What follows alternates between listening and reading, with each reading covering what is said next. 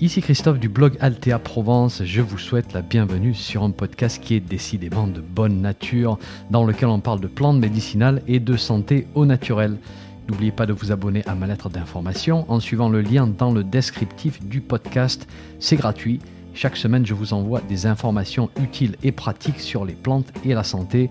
Et puis au passage, vous allez recevoir un petit PDF cadeau sur la confection de produits maison à base de plantes. Allez, si vous êtes prêts, on démarre. 3, 2, 1, c'est parti.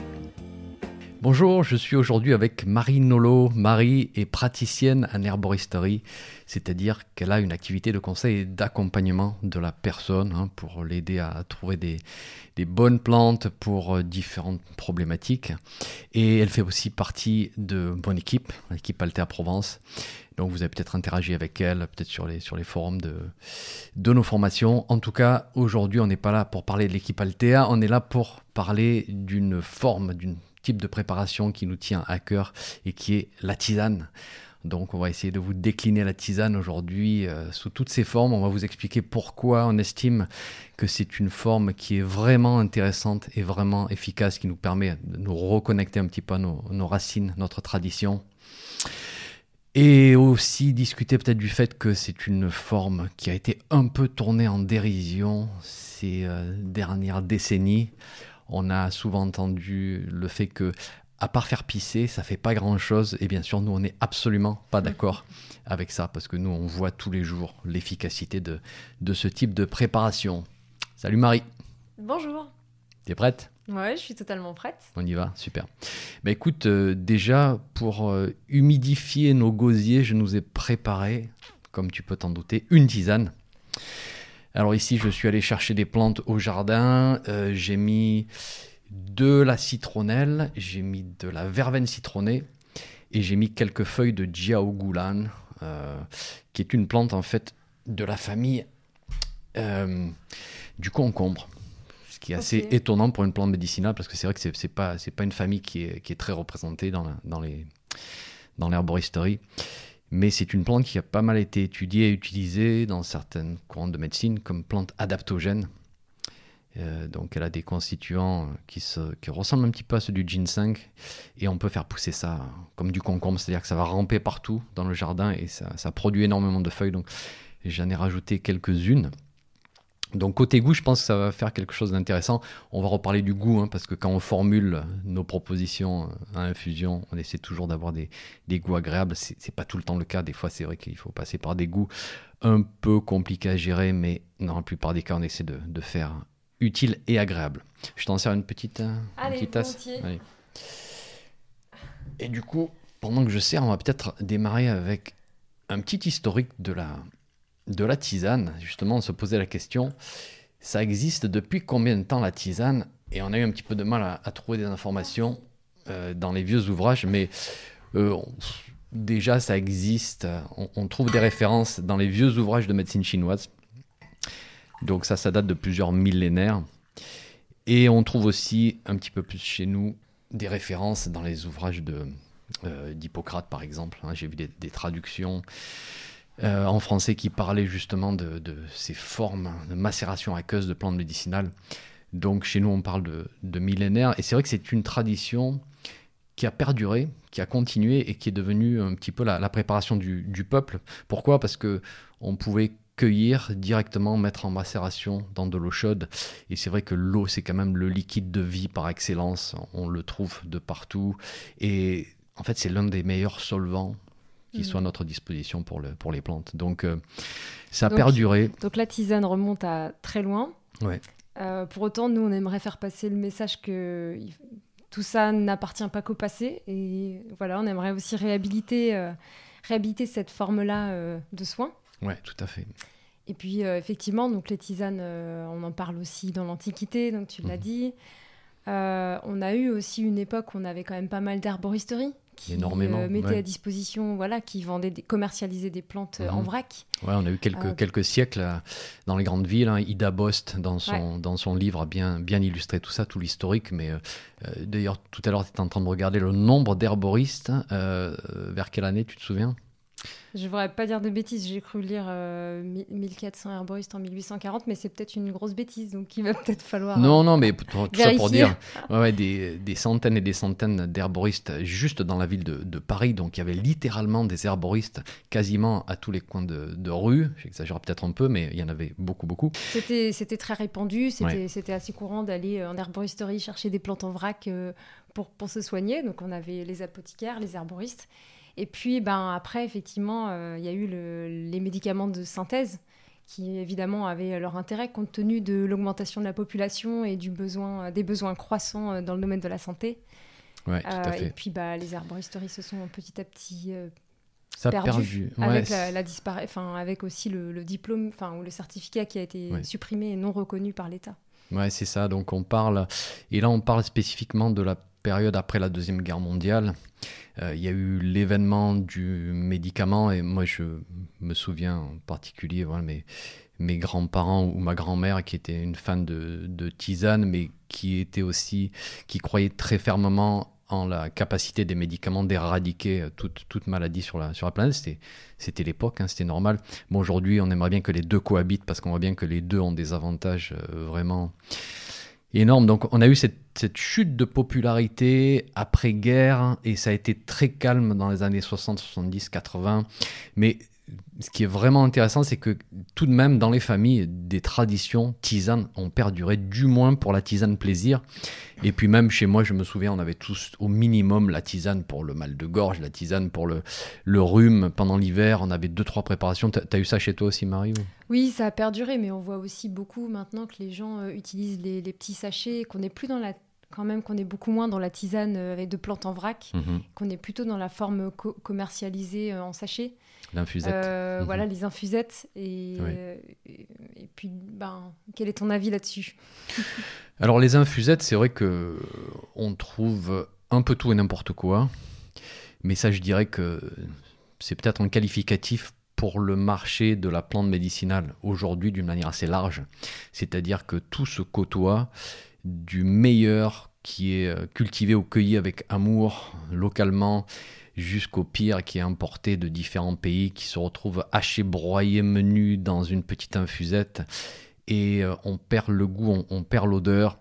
Donc euh, c'est compliqué quand même. Un petit peu l'intérêt de, la tisane, on, en parlera, mais la tisane c'est une approche très sensorielle quand même. Et du coup là on est un peu coupé d'une partie des, de nos sens parce que voilà le visuel on l'a pas mm-hmm. vraiment avec le sachet. On a quand même euh, le goût et l'odorat qui pour les tisanes de plaisir, c'est vrai qu'on on garde des infusettes aujourd'hui qui sont de, de, qualité relativement convenable. Mm. En revanche, nous, dans notre métier d'accompagnant, on va voir que si on veut bien dosé, l'infusette mm. va rapidement avoir ses limitations. Euh, alors, petite parenthèse, mais euh, ni moi ni Marie sommes médecins, nous ne sommes pas pharmaciens, nous ne sommes pas des professionnels du monde de la santé. Nous sommes des éducateurs, on a une grande passion pour la plante médicinale, on est là pour partager ce qu'on a découvert et notre expérience, bien sûr, nos tout ceci ne se substitue absolument pas pour un conseil diagnostic, prescription médicale, rien de tout ça. Hein, juste, euh, voilà, une, euh, une éducation sur le, sur le sujet. Donc oui, alors on a perdu ses habitudes. Euh, alors moi j'ai pas mal interagi avec le monde de l'herboristerie américaine, vu que j'ai passé une partie de ma vie là-bas, j'ai fait mes premières études sur les plantes là-bas. Et c'est vrai que cette habitude-là n'a pas perduré chez les Américains, c'est-à-dire qu'aujourd'hui, si tu veux accompagner des personnes, en principe, il faut passer par des, extraits liquides, des macérations alcooliques, des teintures, des alcoolatures. Et les Américains ont un petit peu de mal à reconnecter avec cette forme infusion. Et quand je suis revenu vivre en France, ça a été une, belle surprise pour moi, parce que j'ai vu qu'en fait, les gens étaient tout à fait prêts à à se mettre à cette forme-là. Et, très heureux de s'y mettre aussi parce que ça les reconnecter quelque part à une tradition, des mm. habitudes familiales. On va repiocher dans notre, dans notre passé. Donc il y a un lien émotionnel. C'est très apprécié en fait, la forme tisane. Euh, dans le domaine de la phytothérapie, on sait qu'il y a plein de galéniques possibles, de formes de préparation des plantes. Et la forme tisane est très très appréciée en fait, euh, même si elle demande un peu plus de temps de préparation et encore euh, ça se relativise, c'est pas non plus énorme. C'est ça.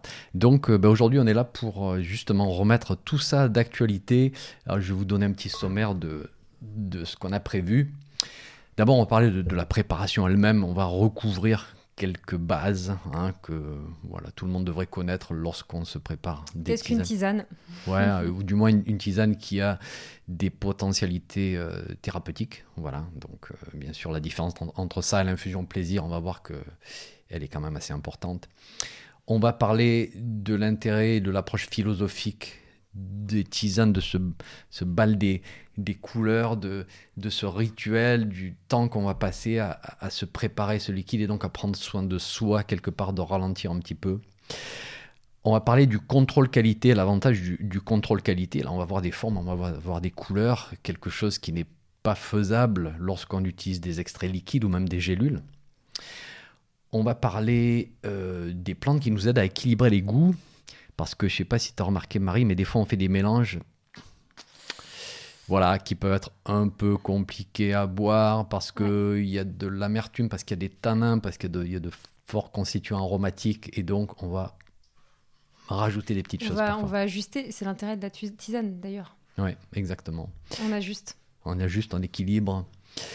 Ensuite, on va parler de la manière de doser si on veut obtenir des, résultats. Et vous allez voir que là, on a différentes écoles. Et justement, ce qui est intéressant entre moi et Marie, c'est que on a un peu deux écoles de pratique différentes et on, va vous présenter ça. Après, on va parler de la formulation. La formulation, c'est quoi? C'est que on a toutes ces plantes à notre disposition et quelque part, on aimerait les mélanger, créer une synergie, on va dire parfaite pour l'individu et, son terrain et ses déséquilibres. Et ça, bah, c'est un petit peu un art. Et on va vous expliquer. formuler pour, euh, pour adapter, quoi. Voilà, on va vous mm. expliquer quelques règles simples pour démarrer cette, cette, discussion. On va utiliser des exemples. On va finir par quelques petites études de cas. Euh, on va vous donner des exemples de propositions, bien sûr, sachant que d'autres voies sont tout à fait possibles. En tout cas, ça devrait être une discussion assez intéressante. Donc du coup, eh ben, le prochain point sur ma liste, c'est la définition. C'est quoi une tisane? Voilà, vas-y. Bah, une tisane, ça peut déjà être euh, une macération, une infusion ou une décoction. C'est surtout les, trois, euh, les trois formes principales quand on parle de tisane. Donc macérer, c'est disposer euh, donc des fleurs et puis des feuilles dans de l'eau froide, tout simplement pendant au minimum une demi-heure, mais ça peut aussi être pendant deux heures. Ça va dépendre des principes actifs qu'on veut extraire. Et l'intérêt, ça va être euh, peut-être d'extraire euh, certains euh, constituants qui sont fragiles à la température, comme les mucilages par exemple, ou alors de, de, mieux extraire par exemple certains minéraux qu'on va contenir dans, qui vont être contenus dans l'ortie. Mhm. Et pour lesquels le, temps, le temps va permettre une, bonne extraction de tous ces minéraux. Euh, ça va être une, c'est une forme qui est pas que moi j'utilise pas beaucoup et qui est pas forcément très très utilisée, quand même pas très pas très commune, mais je te laisserai compléter après. Mhm. Euh, l'infusion, bah, ça va être le fait de prendre, donc c'est plutôt des parties, euh, on va dire pas forcément coriaces, mais donc les fleurs, les feuilles, les sommités fleuries qu'on va qu'on va disposer dans de l'eau froide. On va faire, euh, on va mettre la casserole sur le feu, donc avec le, couvercle qui va permettre euh, d'éviter que les composés volatiles partent dans toute votre cuisine et puis ne soient pas dans votre tisane. Et puis au moment où il y a l'ébullition, on coupe et puis là on laisse infuser pendant, pendant 10 minutes. Donc là on obtient une infusion et une décoction. Ça va être, on va faire bouillir. Donc là par contre pareil, on remet, donc ça va plutôt être des racines, des éléments qui sont assez coriaces qu'on va disposer dans de l'eau. On monte en température, on laisse bouillir 5 à 10 minutes, ça va dépendre des produits. Puis ensuite, on laisse infuser encore. Euh, euh, pardon, on va couper le feu et puis on, laisse encore un petit peu infuser dans l'eau. Euh, on peut faire aussi parfois des préparations où on a une partie décoction et puis après on vient rajouter les plantes en infusion, ça arrive souvent. Eh Parce que des fois on n'a pas envie de faire de voilà, on a vraiment des plantes qu'on a qui sont qu'on utilise en décoction et qu'on a vraiment envie d'avoir dans notre mélange même si c'est pas le plus pratique du monde. Mais voilà, donc il y a trois formes euh, euh, qui, quand on parle de tisane, il y a trois formes possibles, mais le point commun, c'est que c'est l'eau, en fait. C'est l'eau, c'est ça. C'est ce solvant qui est quand même, euh, qui reste assez, assez remarquable dans ses capacités à extraire l'essence même de nos plantes. Alors donc j'insiste un petit peu parce que nous, on a souvent nos termes techniques quand on parle entre nous, et vous les connaissez peut-être pas, mais nous, quand on parle de macération, et moi, dans ce que j'ai écrit dans le passé, je précise macération à froid Voilà, je, rajoute à froid parce que j'avais remarqué que souvent les gens, quand on parle de macération, bah, ça veut dire quoi?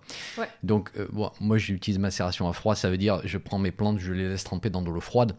Alors, juste une petite note, du coup, le temps d'exposition de la plante à l'eau va être beaucoup plus long, on parle de plusieurs heures, et il ne faudrait pas non plus que cette préparation commence à macérer, donc il y a une histoire de, mm. conservation, on ne va pas non plus laisser ça sur le plan de travail pendant toute une journée, et puis peut-être demain on, verra si on a le temps de boire, parce que bien sûr il n'y a pas de, conservateur, c'est de l'eau, et puis il y a certains constituants comme les, les, les, sucres, les mucilages. Donc on met ça au frigo. On peut, on peut garder ça euh, mm. au frigo, effectivement. Mais... Euh, euh, c'est vrai que moi, c'est une préparation que je trouve intéressante et même parfois surprenante parce que si vous avez un jardin, par exemple, que vous avez des plantes aromatiques, vous pouvez faire l'été des macérations de plantes fraîches dans de l'eau fraîche. Alors, on, va taper dans ces aromatiques de l'été, bien sûr, les, les, basiliques, les menthes poivrées, les, les, les, citronnelles, les verveines citronnées, voilà un petit peu ce qu'on a mis dans la tisane. Et vous allez voir, c'est assez surprenant. C'est-à-dire que la plante va donner une belle partie d'elle-même dans cette eau froide et ça nous fait après un, un liquide agréable, rafraîchissant. Tu peux rajouter un filet de citron, tu peux rajouter quelques, quelques fleurs d'hibiscus carcadées. Enfin, ça fait vraiment des trucs super agréables à boire. Donc il y, a, pour le plaisir, mais aussi en phytothérapie américaine, euh, parfois certaines préparations qui sont vraiment compliquées à boire, comme toute la famille des, des armoises, des, des, artémisias, en particulier l'absinthe. Alors l'absinthe, je ne sais pas si vous avez déjà bu une infusion d'absinthe, des propriétés thérapeutiques remarquables, mais en goût, on a beaucoup d'amertume, on a beaucoup d'aromatiques. Et euh, les Américains qui ont parfois un peu du mal avec ces goûts très prononcés, eux peuvent faire une macération à froid de, ces plantes-là, par exemple. Donc, mm. macération à froid d'absinthe. Et là, on n'est plus dans le plaisir, on commence à rentrer dans, l'aspect euh, thérapeutique. l'aspect thérapeutique, accompagnement. Et là, on voit que même une macération à froid, effectivement, c'est quelque chose de, plus rond, de moins abrupt dans les amertumes, dans les tanins très, qui, voilà, très rêches qui vont accrocher la gorge. Euh, c'est quelque chose qui se boit du coup euh, largement mieux. Donc tu nous as parlé donc la macération à froid, pas trop utilisée aujourd'hui, mais euh, intéressant. Et donc dans la macération, euh, on va quand même extraire à moins de principes actifs que, dans l'infusion. Donc c'est pour ça que la plupart du temps, on a quand même recours à l'infusion.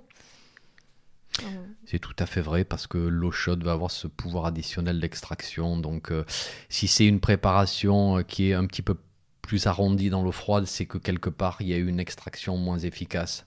Donc, si on veut extraire plus, on va passer à de l'eau. Euh, de l'eau chaude. Alors là, la température de l'eau, il y a encore toute une, toute une discussion. Toi, tu nous as donné la méthode où on, démarre de l'eau froide, on fait monter en température d'une manière optimale. Si on arrêtait autour des 85-90 degrés, on le ferait, on coupe le feu, on garde le couvercle, on laisse infuser. Euh, après, il y a différentes méthodes euh, avec des bouilloires où on peut contrôler la température, ce qui est assez pratique. Moi, j'en ai une à la maison, je m'en sers régulièrement. Donc 85, 4, entre 80 et 90 degrés, on va dire. Mm. Hein, c'est optimal pour pas trop abîmer de, constituants. Est-ce que c'est aussi efficace? Donc du coup, il y a, dans, dans, la communauté d'herboristes, euh, dans la tradition, on nous a toujours enseigné qu'il fallait effectivement disposer les plantes dans l'eau froide, monter progressivement en température comme une, pour une comme pour mettre euh, pour que ce soit un peu doux pour les plantes. Et ensuite euh, couper au moment un peu avant l'ébullition laisser infuser. Et donc l'autre approche c'est mettre de l'eau bon pas bouillante mais quasi sur les plantes donc de façon assez brutale. Euh, et donc est-ce que finalement le résultat est le même ou pas? Parce que c'est quand même nettement la deuxième solution est nettement plus simple et c'est vrai c'est vrai. Donc il y a, y a, la méthode où justement j'ai une bouilloire traditionnelle qui ne contrôle pas la température ou même la bouilloire que tu mettais tu sais sur le sur le feu et qui siffle mm. lorsque ça bout alors effectivement, c'est n'est pas la méthode optimale, mais euh, moi j'ai une approche qui est toujours le plus terre à terre possible. Euh, et donc je ne suis pas fermé à ça. Et effectivement, euh, ça fait quand même pas mal d'années que, que, je pratique, hein, depuis, depuis les années 2000, donc j'ai quand même quelques années d'expérience. C'est une préparation qui fonctionne et j'ai jamais trop constaté de différence d'efficacité. Et quelque chose que je ne veux pas faire non plus, et on en a déjà discuté toi et moi, c'est rentrer dans un élitisme de l'herboristerie. L'herboristerie, c'est pas quelque chose mhm. pour les élites, c'est quelque chose pour, pour nous, euh, simple. Oui, puis ça doit être simple dans le sens où si le quotidien, euh, si dans le quotidien c'est plus simple de se faire euh, effectivement de, de, de, verser l'eau chaude sur les plantes plutôt que d'avoir la casserole, etc. si c'est plus simple, euh, autant suivre cette méthode-là. Quoi. Le but, c'est qu'on puisse accéder à l'herboristerie. Et puis, et puis, on est des éducateurs, donc effectivement, on va toujours faire passer le message. On va dire, bon, aujourd'hui, qu'est-ce que vous avez? Ah, ben j'ai juste une vieille bouilloire que je, qui siffle, que je mets sur le feu, qui siffle. Bon, écoutez, euh, on va travailler avec ça, il n'y a, mm. a, pas de souci. En revanche, si c'est une, forme qui vous intéresse, dans les mois qui viennent, si vous pouviez investir au minimum euh, dans un petit thermomètre de cuisine, par exemple, qui va coûter, allez, même pas 10 euros, déjà, et une simple casserole, déjà on commence à pouvoir faire un travail beaucoup plus fin. Mais effectivement, dans ces premières phases où la personne n'avait pas le matériel, moi, j'ai jamais vu une efficacité qui, baisse vraiment. Logiquement, c'est sûr, on se dit, il va y avoir une perte, il va y avoir une petite destruction, mais en pratique, si vous n'avez qu'une vieille casserole ou la bouilleure qui siffle, vous inquiétez pas. Ça marche très bien aussi. attention à, toujours la recherche du, du mieux qui va être l'ennemi du, bien. Et parfois, j'ai observé ça. Hein. C'est vrai qu'en plus, dans nos cercles, on veut tellement faire parfait qu'on ne fait pas. Et quand c'est la recherche du parfait qui mène à l'immobilisme, j'estime que c'est plus constructif, nous, pour faire bouger notre, notre pratique. Tu vois Donc, euh, bon, voilà. Oui, on s'adapte et puis bah, si on veut euh, si on veut réhabiliter euh, l'herboristerie dans le sens où on voudrait que la, tisane soit euh, soit un soin quotidien pour les personnes et pas un soin du passé. Du coup, il faut qu'on puisse aussi s'adapter. Il faut que bah, à nos rythmes contemporains aussi. Même si mhm. la tisane, on est d'accord que c'est l'éloge de la lenteur. Ah ouais. C'est vrai. Mais, mais bon, on peut s'adapter aussi. Alors, ça, garde ce point-là. Euh, le, concept de, slow herboristory. Ah rigolez pas, mais euh, voilà, c'est la petite blague. On va y revenir sur l'approche philosophique, mais juste pour terminer avec la, préparation. Euh, alors d'abord, il y a la, qualité de l'eau, mais alors je vais vous dire tout de suite, je botte en touche. On va pas rentrer dans la discussion sur la qualité de l'eau, les filtres, les. À la base, au moins vous avez une eau chargée, au moins vous avez de résidus à sec, au plus l'eau garde son pouvoir extracteur. Parce que le pouvoir d'un solvant d'extraire les constituants actifs, c'est basé, c'est directement lié à son taux de saturation. Au plus l'eau est saturée, au moins elle va extraire.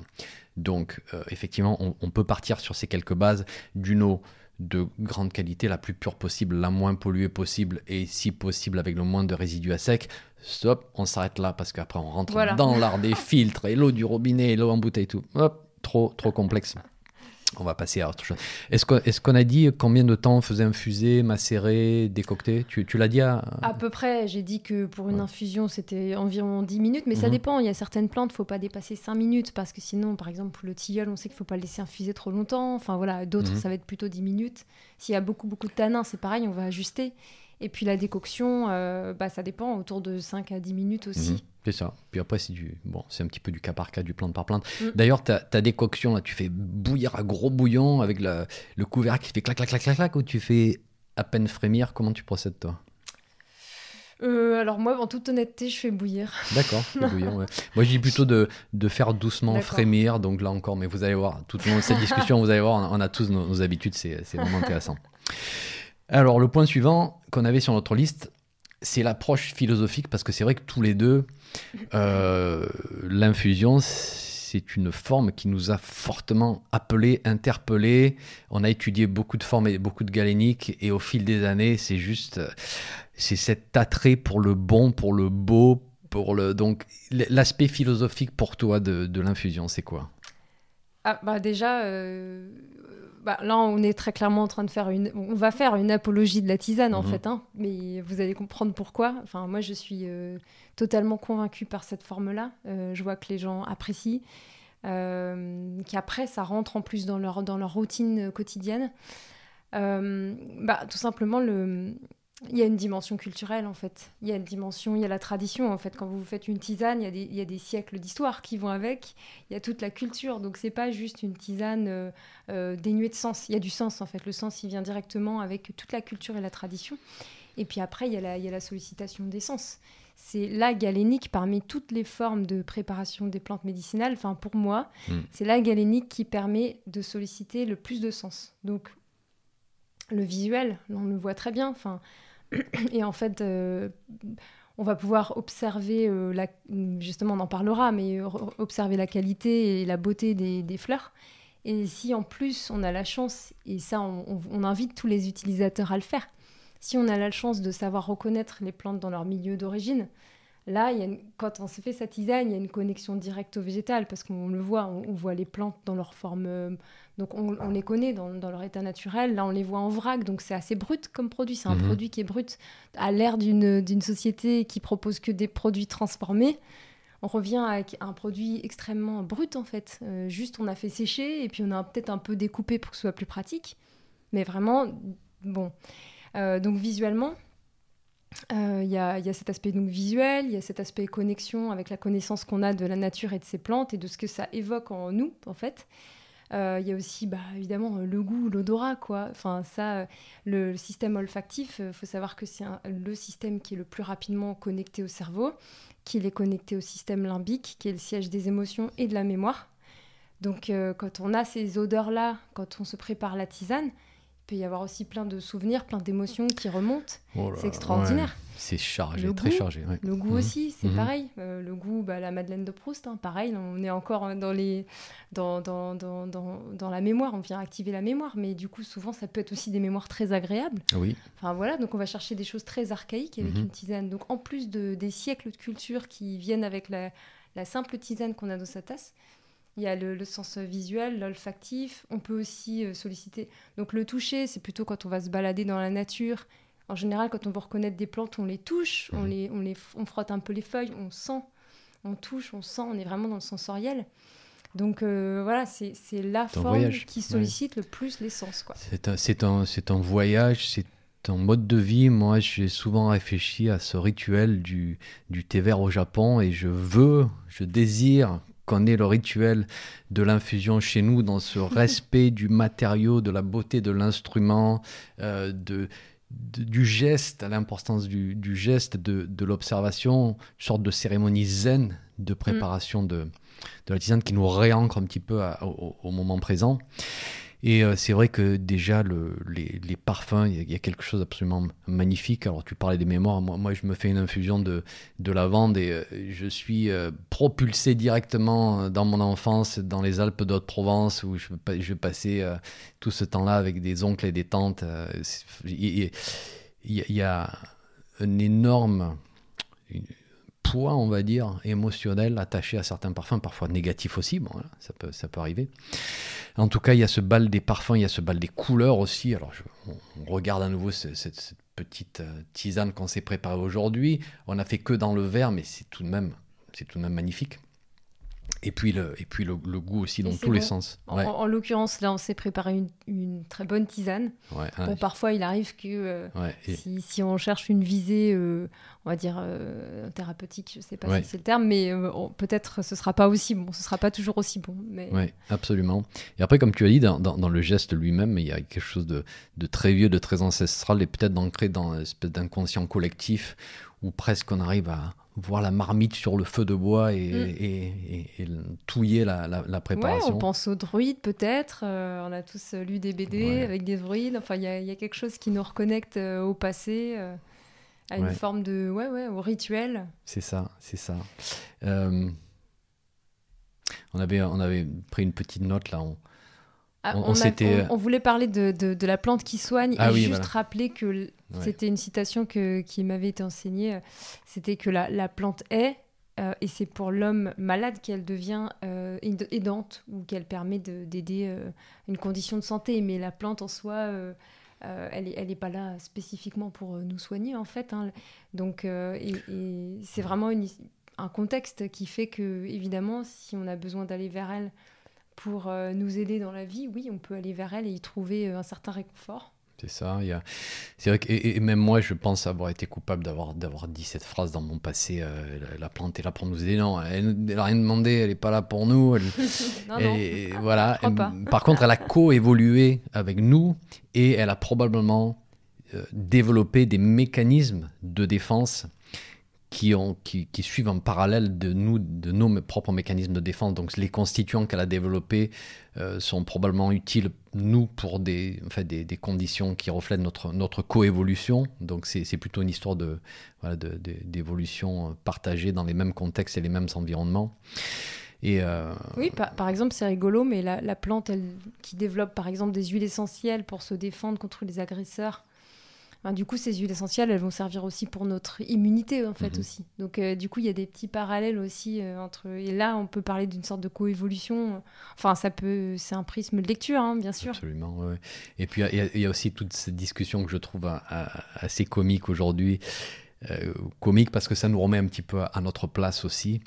C'est le fait de dire. Il y a une manière de voir qui dit que l'homme à domestiquer la plante, ou du moins certaines plantes. il y a une autre manière de voir les choses qui dit que c'est la plante, ou certaines plantes qui ont domestiqué l'homme.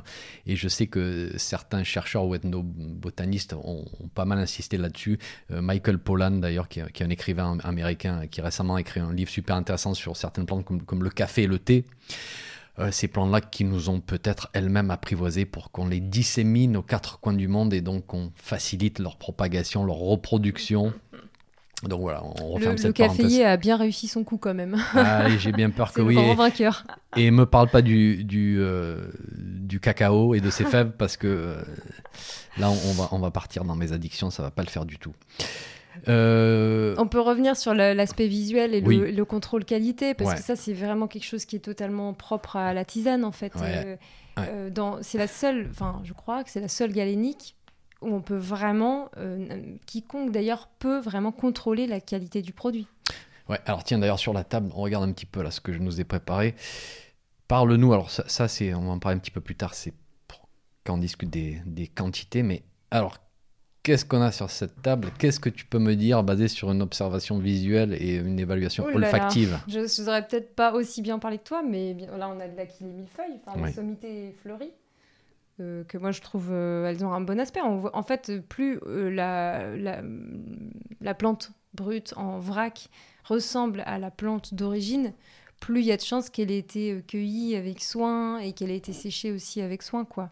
En gros, si on devait résumer, là on a des cynorhodons, que mhm. la plupart des gens connaissent. Les fleurs de bleuet, elles sont magnifiques en fait, franchement.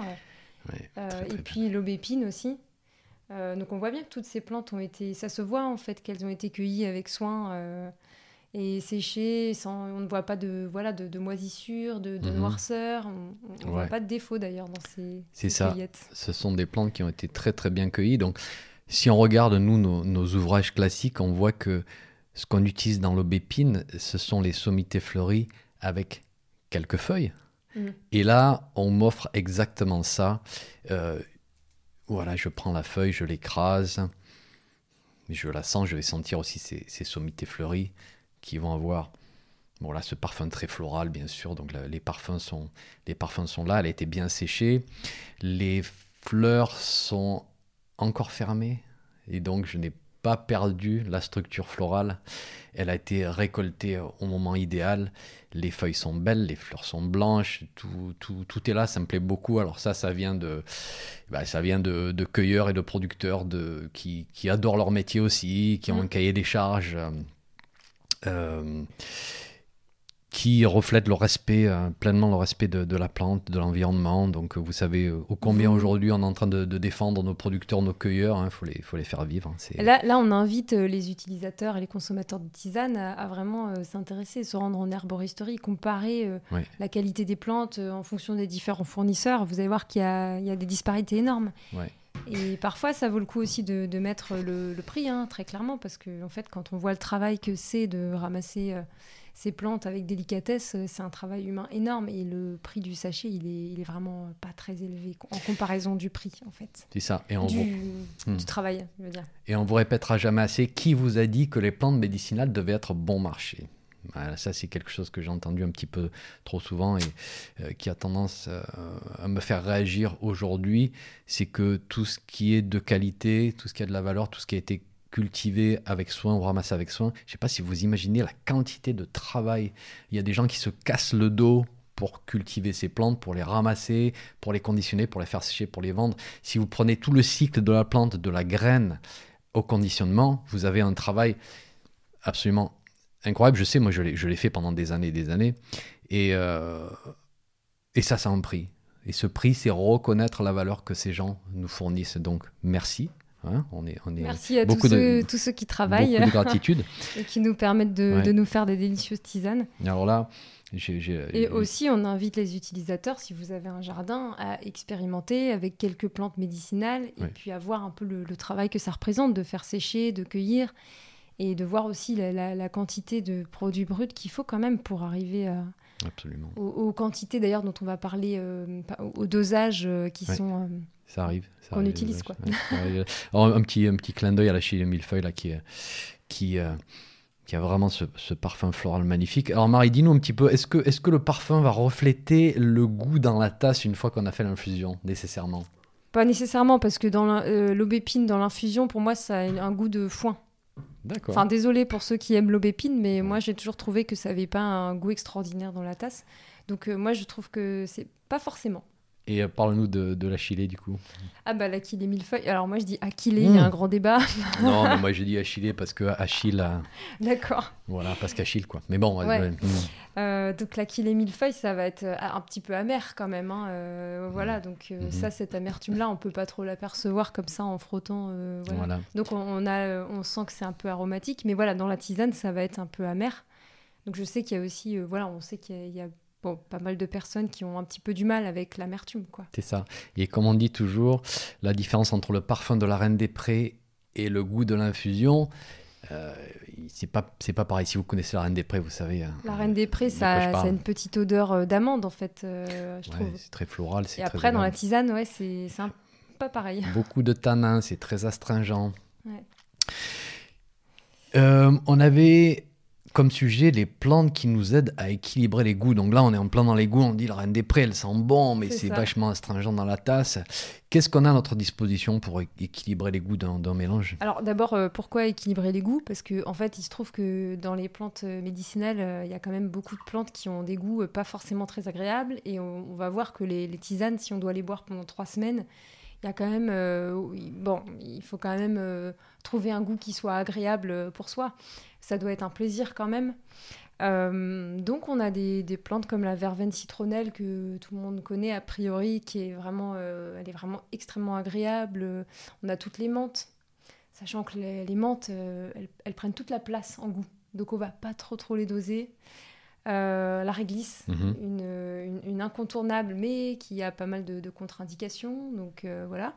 On peut rajouter un petit peu de jus de citron effectivement dans les préparations qui sont amères. Puis après, pour moi, les aromatiques aussi peuvent, euh, peuvent aider à rehausser un petit peu le goût.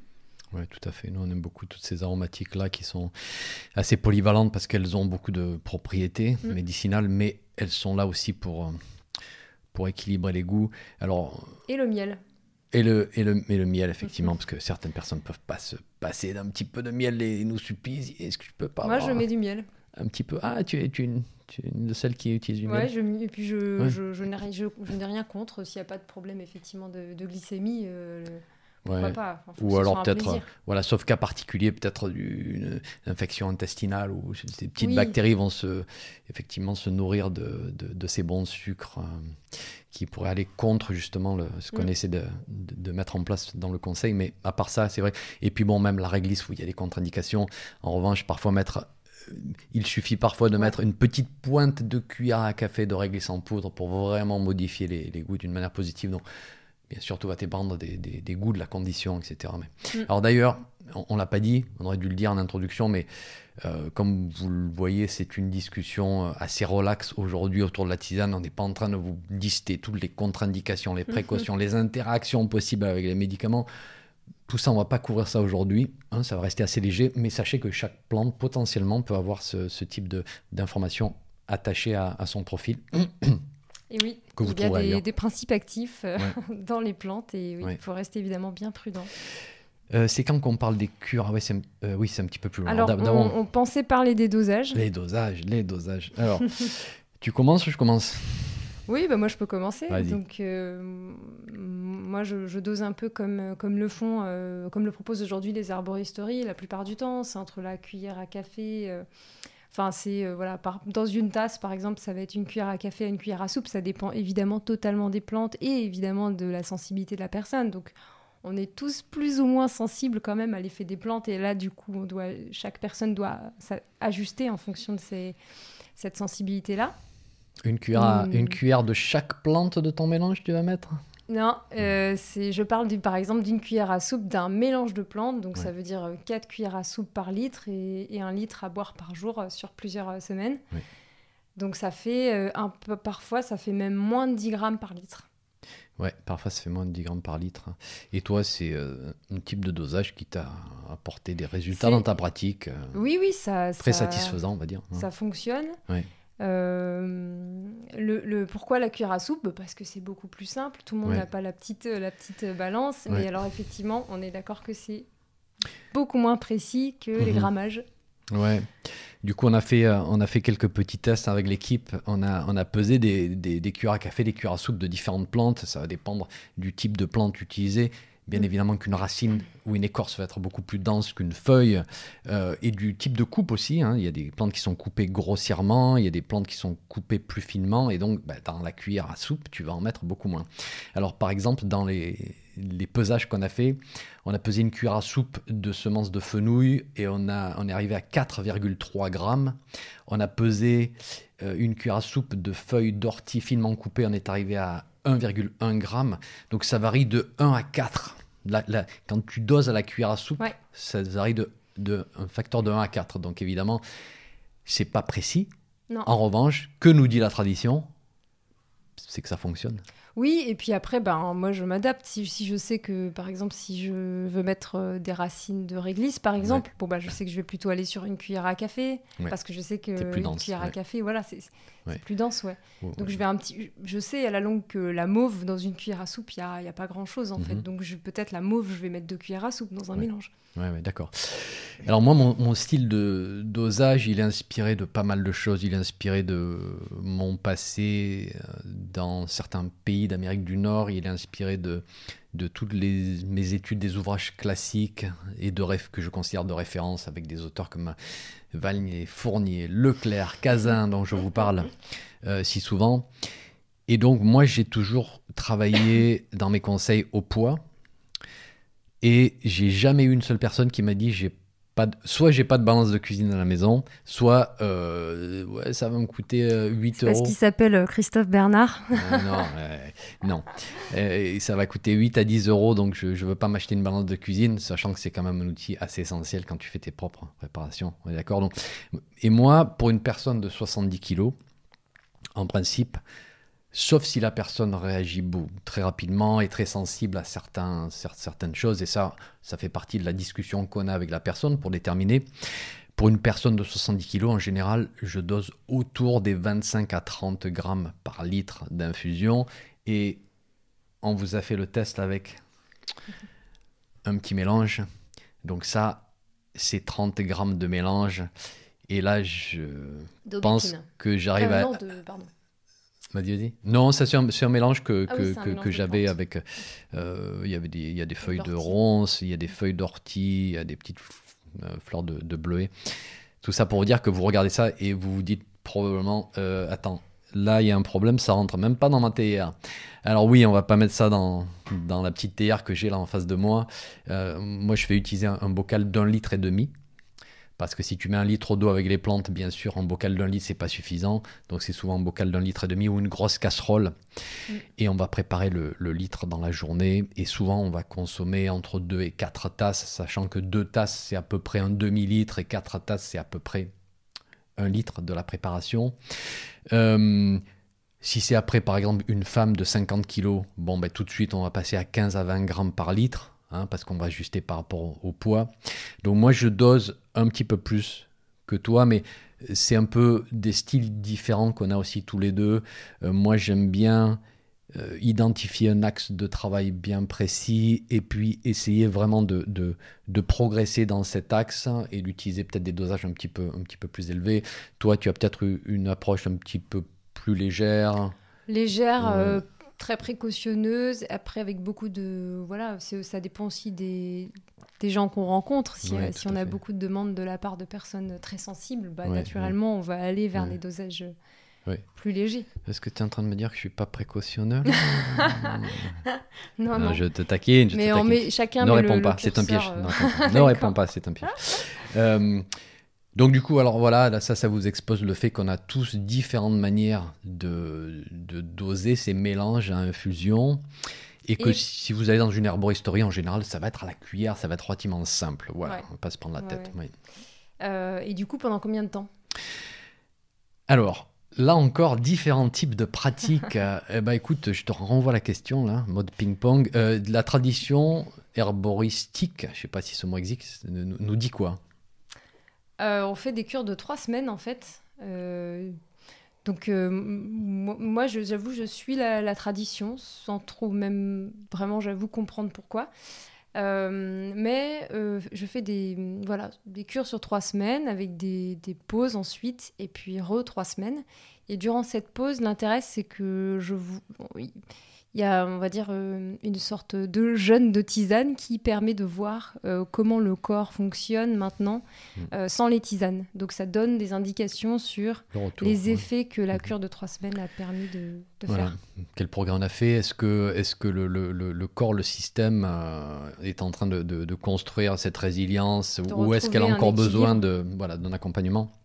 Et euh, il y, a plusieurs hypothèses autour de, de, la cure et de la pause, hein, mais une, c'est le phénomène enfin, oui, d'habituation du corps à certains constituants des plantes qui lui faut un repos pour se déshabituer. Alors moi, j'ai très rapidement cassé cette règle, hein, je, vous l'avoue, parce que euh, moi, je trouve que pour accompagner des conditions euh, chroniques qui durent depuis, souvent depuis plusieurs années, mm. moi, j'aime bien voir si on peut aider la personne à respirer un peu pendant 2-3 mois, là, vous voyez Parce qu'en général, il y aura des grosses discussions à faire. On va parler d'hygiène de vie, on va parler de paramètres qui sont simples à comprendre, mais qui sont compliqués à changer en réalité. C'est-à-dire que peut-être il y a une discussion autour de l'exercice physique ou, des, ou d'un travail toxique ou d'une ville toxique. Ou... Alors d'accord, la personne va te dire non mais ok je comprends bien, mais là c'est pas en deux mois que je vais déménager, changer de boulot, blablabla. Donc moi j'aime bien qu'on ait cette période où la personne respire un peu, elle a trouvé un soulagement et elle a du temps pour réfléchir. Et ce que j'ai remarqué, moi, depuis le début de ma pratique, c'est que dans de nombreuses de ces situations, on faisait un progrès pendant trois semaines et pendant la semaine de pause, on détricotait ce qu'on avait tricoté. Quoi. C'est-à-dire que euh, peut-être l'inflammation revenait, peut-être les, douleurs revenaient. Alors, là encore, prudence. Hein. moi, je parle de personnes qui sont accompagnées par des médecins qui valident tout ça avec leur médecin. Voilà, là encore, on est juste en, complémentarité. Mais j'ai observé ça et, du coup, euh, ça m'a foncièrement embêté, telle manière qu'après, je suis passé en modèle où c'est au départ un accompagnement sur un petit peu plus du, long terme. Ça peut durer plusieurs semaines, ça peut durer plusieurs mois, sachant que bien sûr qu'à un moment on va faire des pauses, bien sûr qu'à un moment on va diminuer les doses, bien sûr que euh, tu, ne développeras, tu ne développeras jamais une carence en reine des prés et moi je développerai jamais une carence en partenelle. Voilà, on n'est pas dans la micronutrition ici, on est dans mm. des constituants actifs. Donc le but c'est pas de faire des choses à vie. En revanche, c'est un outil, c'est un catalyste pour aider la personne à rééquilibrer. Et on, va parler de cette histoire de terrain hein, qui est mm. tellement important dans notre pratique. Euh, du temps pour, pour équilibrer le terrain. Donc, voilà. Certaines personnes font 5 jours de prise et 2 jours de pause pendant le week-end. Ça mm. se fait aussi. Là encore, il n'y a pas de standard, il n'y a pas de consensus. Voyez ce qui vous convient le mieux, ce qui vous parle en fait. Oui, en fait, euh, enfin bon, euh, l'herboristerie, la forme tisane, c'est une forme justement qui permet euh, l'individualisation du conseil, qui permet à chacun en fait de, de, trouver donc les plantes qui lui correspondent le mieux et puis la manière de faire qui lui qui correspond le mieux, voilà, à son à ses modes de vie, à une sensibilité, à des envies. Donc en fait, c'est vraiment une forme qui s'adapte très très bien à, toute personne en fait.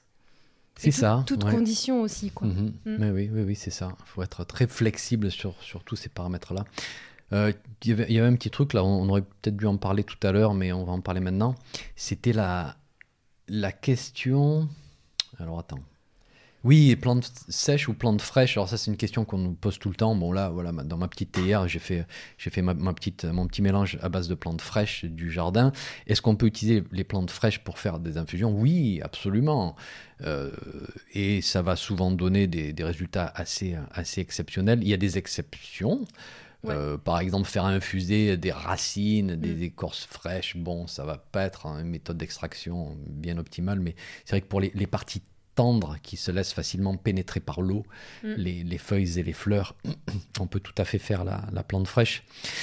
Alors, ah, comment on dose Et pour certaines plantes, même, c'est plus intéressant. La mélisse, par exemple, oui. elle est plus intéressante euh, fraîche que ah sèche.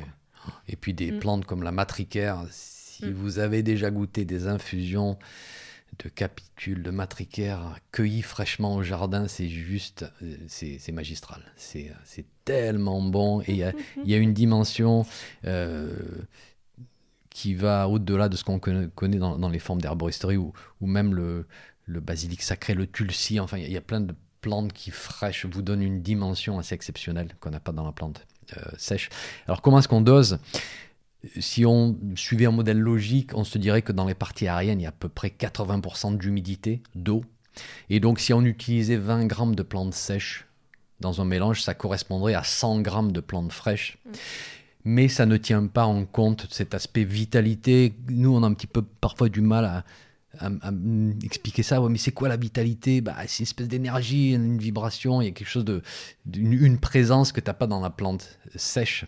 Et donc, du coup, euh, est-ce qu'on va vraiment mettre ces 100 grammes s'il y en a 20 grammes de sec? Ben non, parce que la vitalité va contrebalancer.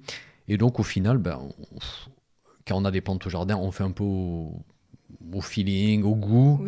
Le goût, c'est toujours un guide assez exceptionnel. Et moi, je dis très souvent, pas trop fort, trop faible. C'est-à-dire que un mélange à infusion que vous êtes formulé, il faut que ça ait un bon goût, il faut qu'on sente une certaine force, mais si ça devient trop fort, qu'on a du mal à le boire, c'est mal formulé. Et là, il faut revoir ça. Ouais. Ouais, tout à fait. Et même, ça peut être contre-productif, par exemple avec les plantes euh, amères. Mm. Euh, l'intérêt, c'est quand même de d'augmenter les sécrétions des sucs digestifs avant le repas si effectivement l'amertume est trop dosée, bah, du coup c'est contre-productif, la personne n'a plus faim. Et mhm. bon, bah, là on a complètement raté, euh, raté mhm. le conseil. C'est ça. Et il peut même y avoir ces situations où la personne se dégoûte tellement des amers que ça provoque un réflexe presque émétique de nausée. Et après, dans les mois et parfois les années qui viennent, elle a beaucoup de mal à, mm. se remettre à, ces amers-là qui sont des outils tellement remarquables, nous, pour notre pratique. Tiens, d'ailleurs, tu veux que je te resserve une petite tasse ou... Allez. Et tu bois pas beaucoup, et, pourtant tu parles beaucoup. Qu'est-ce qui se passe Moi, je fais les deux, je parle beaucoup. On espère que vous êtes en train de boire votre tisane, pareillement. Alors, ben, du coup, ça nous amène à une discussion vraiment super intéressante qui est euh, l'art de la formulation. C'est quoi la formulation? Ben, Vous voyez, on a toutes ces plantes sur la table. Comment créer un mélange qui soit optimal, euh, pas pour la plante, pas pour le, pas pour le nom d'une condition de santé, mais pour vous. C'est ça le but. La formulation, c'est quelque chose pour vous, qui vous mm. correspond à vous. Alors, on va démarrer de, de, ce concept-là. Comment on démarre, Marie? Par quel bah, concept? Alors, déjà, on se demande euh, si, si, vous, si vous cherchez juste à formuler une tisane récréative pour le mm-hmm. plaisir. Bon, bah là, il va falloir chercher des, des goûts. Et là, c'est totalement propre à chacun. Mm-hmm.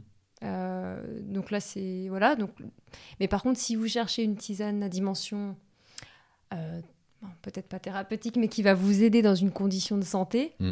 euh, là, effectivement, la formulation, ça, va être, ça va être toute une méthode qu'on va, qu'on va essayer de, développer au travers d'exemples. Ce sera plus simple.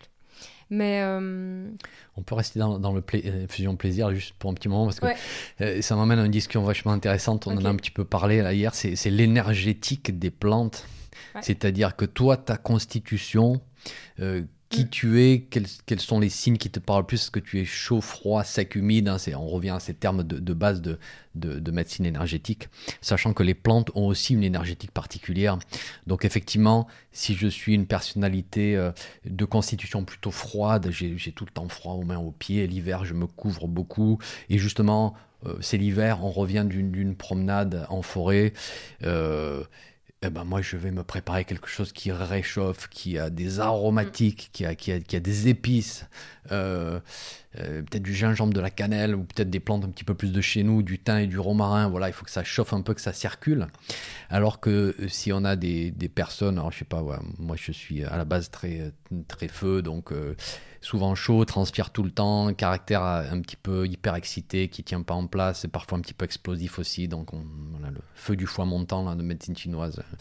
Donc moi effectivement, si j'ai trop de chaleur, ça va pas le faire. Donc même même pour les infusions plaisir, en fait, on peut apprendre à se connaître au travers de, certains modèles comme l'énergétique des, plantes, que je trouve très très très élégante. Donc rien que ça, ça peut être vraiment euh, des réflexions assez ludiques à faire euh, pour optimiser les tisanes plaisir à, vraiment qui, qui tu es. Mais tout de même, on est là aujourd'hui pour parler de de, de, bah, de troubles. Hein donc euh, de petits problèmes de santé sur lesquels on aimerait euh, qui s'éternisent, qui traînent et pour lesquels on n'a pas forcément mm. de, de, réponse ni de solution et on aimerait euh, on aimerait améliorer sa voilà sa, vitalité, son état de forme, mm-hmm. résoudre certains petits problèmes qui, qui, nous embêtent et pour lesquels on sait que sur le long terme ça, ça, pourrait s'aggraver. Donc là effectivement on va chercher à se formuler mm-hmm. sa propre tisane et chacun peut le faire. Mm-hmm. Et donc là, on va euh, investiguer euh, toutes, les, toutes les parties euh, de ce qui nous constitue. Donc le mental, l'émotionnel, bah, bien sûr le physiologique. Donc il y, a, plusieurs, plusieurs étages. bah, pour le physiologique, alors évidemment, la, la, tisane, c'est pas la solution de premier recours. C'est comme un outil qui s'intègre dans toute une approche très globale.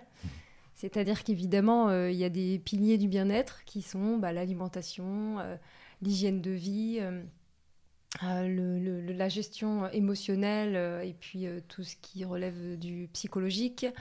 Bah, la santé digestive, les capacités d'élimination, donc la qualité du sommeil, l'immunité, etc., etc. Donc il y a une approche très très globale et la tisane qu'on va se préparer, que chacun se prépare, s'inscrit dans tous les outils qui vont permettre euh, au quotidien de nous aider pour nous maintenir en bon état de forme, bon état de santé, en gros.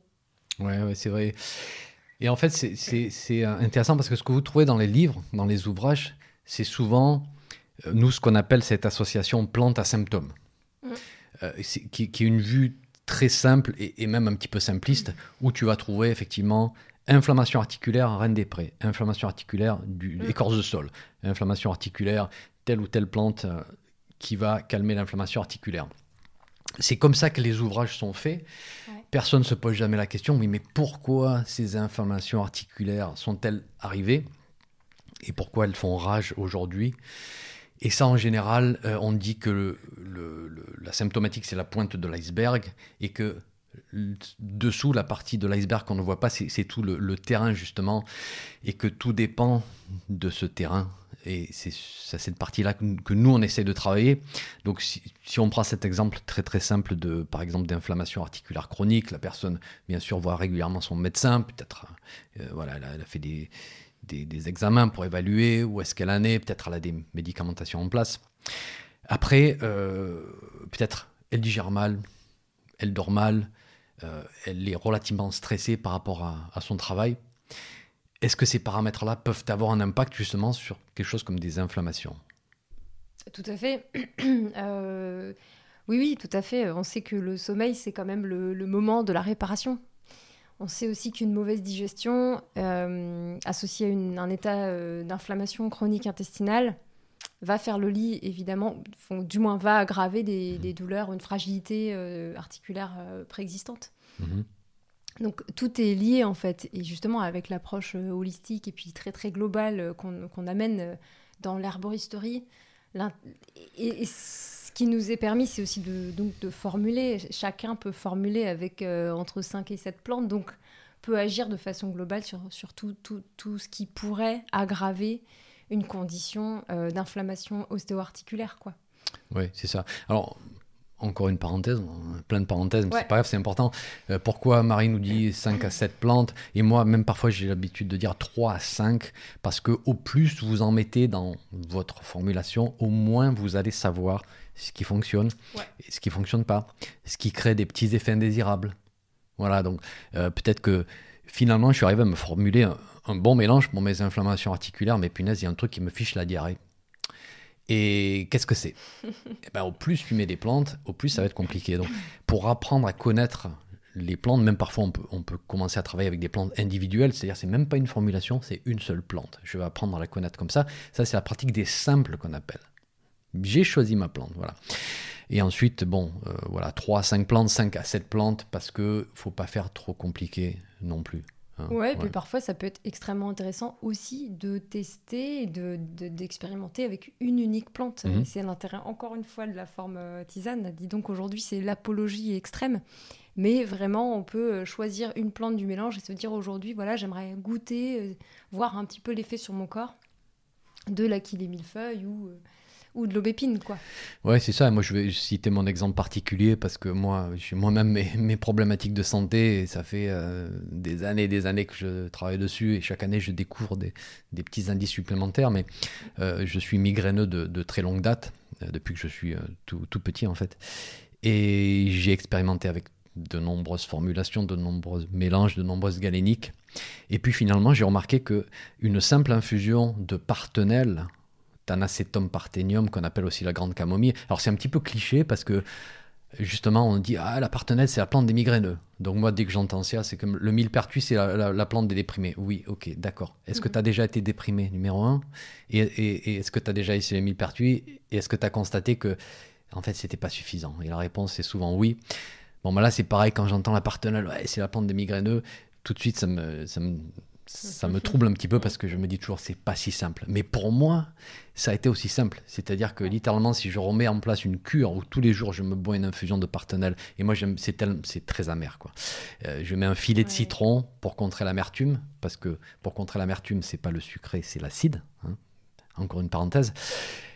Eh ben pour moi, c'est suffisant. Donc pourquoi faire compliqué? Pourquoi est-ce que pour mes migraines, j'irais mettre euh, une plante du foie, une plante de, de l'inflammation cérébrale, une mm. plante de ci, une plante de ça et parce que moi ça fonctionne. Et, mm. même cette partenelle, pour moi, elle a probablement toutes ces, toutes ces actions différentes, même, parce qu'elle est amère, parce qu'elle travaille sur le foie, parce qu'elle est anti-inflammatoire. Mais parfois, on peut faire vraiment euh, très simple, comme parfois, il faut composer, il faut formuler, il n'y a, pas le choix. Et puis il y a des, tisanes qui vont agir euh, plus euh, globalement. Il y a certaines plantes qui agissent un peu plus globalement que d'autres. Il y en a certaines qui agissent un peu plus spécifiquement sur certains systèmes.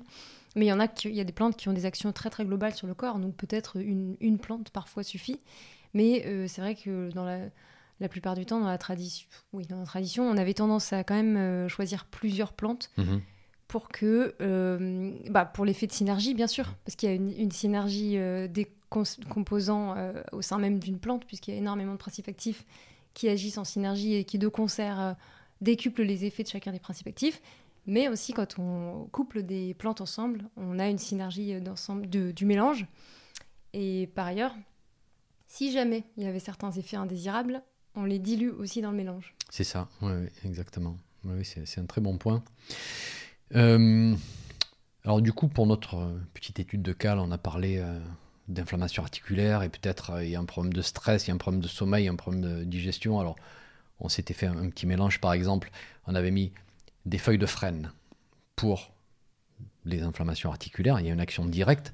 Donc on va pas on va pas pour autant ignorer la pointe de l'iceberg parce que euh, soulager, ça fait voilà, il faut il faut pas parfois passer par par ces leviers là.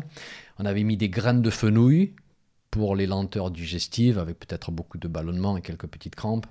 On avait mis euh, de la camomille matricaire pour apaiser le système nerveux et apaiser le système digestif aussi. Et on en avait mis une quatrième qui était le romarin, parce que c'est une grande plante du foie et des émonctoires, et donc on voulait aussi stimuler l'évacuation de ces déchets pro-inflammatoires du, du corps. Donc on avait pensé à voilà, ce petit mélange tout simple. Est-ce que c'est le mélange ultime? Est-ce que le travail est fini là, Marie? Euh, alors non, c'est pas le travail ultime. Alors déjà, ce qu'il faut savoir, c'est que si les douleurs rendent le quotidien insupportable, Bon, bien sûr, la personne a tout fait avec son médecin, etc. Mhm. Mais là, on va peut-être euh, agir un peu plus avec des plantes qui vont être anti-inflammatoires et, et, diurétiques, comme euh, euh, les sommités florides reines des prés, les feuilles de bouleau, et on remet des feuilles de frêne, de l'ortie, du cassis. Mais si vraiment les douleurs sont très importantes, on va chercher une approche un peu plus bon. direct. oui, direct, mhm. voilà. Mais, mais ça dépend, c'est du cas par cas. voilà. Ouais, ce qui prime, franchement, le reste, c'est du blabla. Ce qui prime, c'est la qualité de vie, c'est votre qualité de vie. Au final, tout doit se mesurer sur les améliorations de, la qualité de vie. Donc, effectivement, on a cette fameuse pointe de l'iceberg et dessous, on a tout le, tout le terrain qui est souvent déséquilibré. Mais parfois, on commence par la pointe de l'iceberg et puis on se donne du temps pour travailler à un niveau, un, niveau un petit peu plus bas. Il n'y a, pas de bonne manière ou de mauvaise manière de faire. Il n'y a qu'une chose, c'est l'amélioration de votre qualité de vie. C'est ça qui est, vraiment important. Euh, Mais on peut agir aussi euh, sur, sur le terrain et donc là, on a parlé un petit peu du terrain, mais on peut aussi agir en prévention, je veux dire. Et ouais, c'est super intéressant parce qu'on a, on a tous, euh, on va dire, certaines fragilités mhm. Constitutives mhm. Euh, sur lesquelles on peut travailler, prévenir. Et c'est là où l'herboristerie est encore plus intéressante parce que là, du coup, on peut aussi encore plus réduire les doses. On est vraiment dans un travail de, prévention et on peut euh, opter pour certaines tisanes même en rotation euh, Est-ce qu'on pourrait euh, juste illustrer euh, avec, avec, tes exemples quand on parle de prévention en fait? Oui, oui, alors moi je, vais prendre mon exemple particulier parce que bien sûr c'est quelque chose que moi j'ai dû mettre en place. alors, première catégorie, c'est mes faiblesses à moi. Et j'ai beaucoup manipulé, j'ai vendu des graines pendant des années et des années. Donc j'ai beaucoup manipulé des, matériaux, des plantes sèches pour, pour trier les graines avec beaucoup, beaucoup de poussière. Et au fil des années, en fait, j'ai développé une condition allergique, c'est-à-dire que les dernières années, littéralement, quand je triais mes graines, je développais un urticaire et quasiment de l'asthme. Donc j'ai dû arrêter en fait. J'étais devenu sensible à, ces, poussières, ces poils très irritants. Et du coup, j'ai gardé une petite faiblesse pulmonaire qui fait qu'à l'entrée de, chaque hiver, moi, si je veux bien entamer l'hiver et la saison froide, j'utilise des mélanges à tisane qui vont contenir des plantes comme le thym, qui vont contenir un petit peu de réglisse, qui vont contenir certaines choses qui protègent les poumons. J'aime beaucoup l'astragale de Chine, j'en ai, au jardin. Donc ça, ça fait partie de, mes tisanes, probablement à vie, sauf si bien sûr cette faiblesse disparaît. Après, on peut avoir des faiblesses, familiales. Bon, chez moi, par exemple, c'est des faiblesses du, retour veineux qui sont bien mmh. présentes. Euh, et donc moi aussi j'ai des petites faiblesses du retour veineux. Donc régulièrement je vais consommer euh, un petit peu de vigne rouge, je vais consommer euh, un petit peu d'achillée millefeuille ou parfois du, du, fragon que je, que je ramasse moi-même dans, dans, mon jardin vu que j'ai des petites parties où j'ai des plantes sauvages. ça, ça fait partie aussi de ma routine prévention parce que j'aimerais éviter de développer des conditions, bien sûr, plus sérieuses euh, dans, le, dans le futur. Donc il y a euh, les conditions propres à chaque individu, nos faiblesses. Si vous dormez mal, il faut faire quelque chose. Si vous êtes tout le temps stressé, il faut faire quelque chose. Si vous digérez mal, il faut faire quelque chose. Il y a les tendances qu'on hérite de notre famille, il faut quand même regarder parce qu'il y a une partie génétique. Donc, euh, si plusieurs personnes développent telle ou telle condition, il vaudrait mieux agir en prévention. Et la troisième catégorie, c'est on va, on va dire les risques du monde moderne avec le stress oxydatif, avec les polluants et plein de choses qui font qu'on doit consommer des flavonoïdes, des antioxydants, on doit stimuler les organes d'élimination de temps à autre. Mm. Donc tout ça, c'est de la prévention et tout ça, ça peut se faire au travers de mélanges. La tisane, bien formulée, mm. hein, ça peut être... Tout à fait. Et puis bah, dans, la prévention, euh, quelque chose que tout le monde connaît, c'est le stress. Hein. Mhm. On sait qu'une exposition euh, à un stress chronique, et c'est extrêmement délétère pour l'organisme. Et euh, dans les plantes médicinales, il y a énormément de plantes qui peuvent avoir des capacités donc sédatives, rééquilibrantes du système nerveux, adaptogènes, c'est-à-dire régulatrices des systèmes immunitaires endocriniens et nerveux. Donc euh, on, a, on a énormément de possibilités pour aider à réduire euh, l'exposition au stress. Ça, c'est vraiment un sujet très très contemporain. Et ensuite, euh, bah, par exemple, on a aussi les allergies. Typiquement, les allergies, en général, on fait de la prévention. C'est-à-dire qu'on fait des cures de tisane avant la période des allergies. Mhm. C'est là où on est les plus pertinents. donc la prévention, c'est vraiment vraiment un mot très très important. Enfin voilà, un terme qui est très important dans, dans l'herboristerie. C'est là où on peut avoir euh, une très très grande efficacité aussi. quoi. C'est ça. Donc du coup, l'immunité, ça se prépare pas euh, fin décembre, début janvier, ça se prépare dès septembre, octobre. Les allergies, euh, ça se prépare en général quelques semaines avant le démarrage si vous arrivez à intercepter ces, ces, moments-là. donc effectivement, il faut mettre en place une réflexion et un plan d'action. Et, souvent, enfin, on doit te poser la même question, mais moi on me demande, ah, mais du coup, mais après, c'est des trucs que tu prends tous les jours? Non. Euh, c'est des trucs que tu prends en cure c'est possible, mais même pas. Moi, ce que je dis, c'est que sur, sur le comptoir, près de la bouilloire, il faudrait presque qu'on ait tous nos mélanges qui sont faits pour nous en prévention, pour nos faiblesses, de telle manière à ce qu'on passe devant la bouilloire, bah tiens, aujourd'hui, je vais me boire une petite infusion pour prévention des troubles du retour veineux. Et puis peut-être demain, après-demain, rien. Et peut-être le jour d'après, ben tiens, on est, on est fin octobre, il commence à faire un petit peu froid, je vais, je vais commencer à consommer mes petits mélanges pour le système respiratoire. Et du coup, tu vas faire ça tous les jours pendant l'hiver? Non. Non, mais régulièrement, de temps à autre, peut-être deux fois, peut-être trois fois par semaine. donc, on peut faire par cure et après faire une longue pause, ou on peut faire comme je vous suggère ici, qui en fait de l'intégrer régulièrement pendant la, pendant la semaine, pendant le mois. Ouais, que ça fasse mm. partie du, du quotidien, euh, mm. comme vous buvez votre café le matin ou mm. autre, ou votre maté. Euh, voilà, vous pouvez tout à fait vous boire de temps en temps une petite euh, infusion de romarin. Enfin, voilà, enfin, en tout cas, une plante qui vous est adaptée ou un mélange de plantes qui vous est adapté et avoir, on va dire, dans vos routines dans la semaine, bah, voilà, avoir plusieurs possibilités. Et après, quand ça devient de routine, on n'a plus besoin de réfléchir, quoi. Bon, bah écoute, Marie, euh, ça fait déjà 1h30 qu'on discute. Euh, on comptait vous faire des petites études de cas, mais là, ça va vraiment faire un format un petit peu trop long. Donc, ce qu'on ce qu'on vous propose, c'est qu'on vous fera un autre épisode. On vous prendra des, petites études de cas pour, pour illustrer tout ça. Dernier message que j'aimerais faire passer avant qu'on fasse la conclusion, c'est que tout ça, ce n'est que le point de départ. C'est-à-dire que on formule et après au fil des mois, même au fil des années, on ajuste parce qu'on apprend à mieux se connaître, parce que c'est en introduisant quelque chose qu'on va récupérer du feedback pour voir où on allait. Donc gardez toujours en tête ce processus itératif expérimental, dans la plus grande prudence évidemment, mais quand même expérimental. Marie, le petit mot de la fin euh, ben, le petit mot de la fin, ce serait euh, la slow herboristerie. ah ouais, parle-nous de la slow herboristerie. ce serait l'éloge de la lenteur, l'éloge du, du, rituel, de, de, de, de l'appréciation de, de, nos sens aussi. Hein. Je veux dire, on a la chance d'avoir euh, des sens extraordinaires qui parfois sont mis à mal par un contexte sanitaire. Mhm. voilà, quand, quand, on a l'occasion comme ça de, de se faire des, des, préparations qui sollicitent tous les sens, vraiment, si on est un peu dans, dans, la pleine conscience de la tisane, bah, c'est vraiment, vraiment intéressant. Voilà. Tu avais un petit mot à nous dire aussi sur les préparations de grand-mère. Oui, j'en ai un petit peu marre de lire que la tisane est un remède de grand-mère. Mhm. Parce que ça veut dire que la tisane est un remède du passé. Et que bah, grand-mère, euh, un jour, elle n'est plus là. Mhm. C'est ça.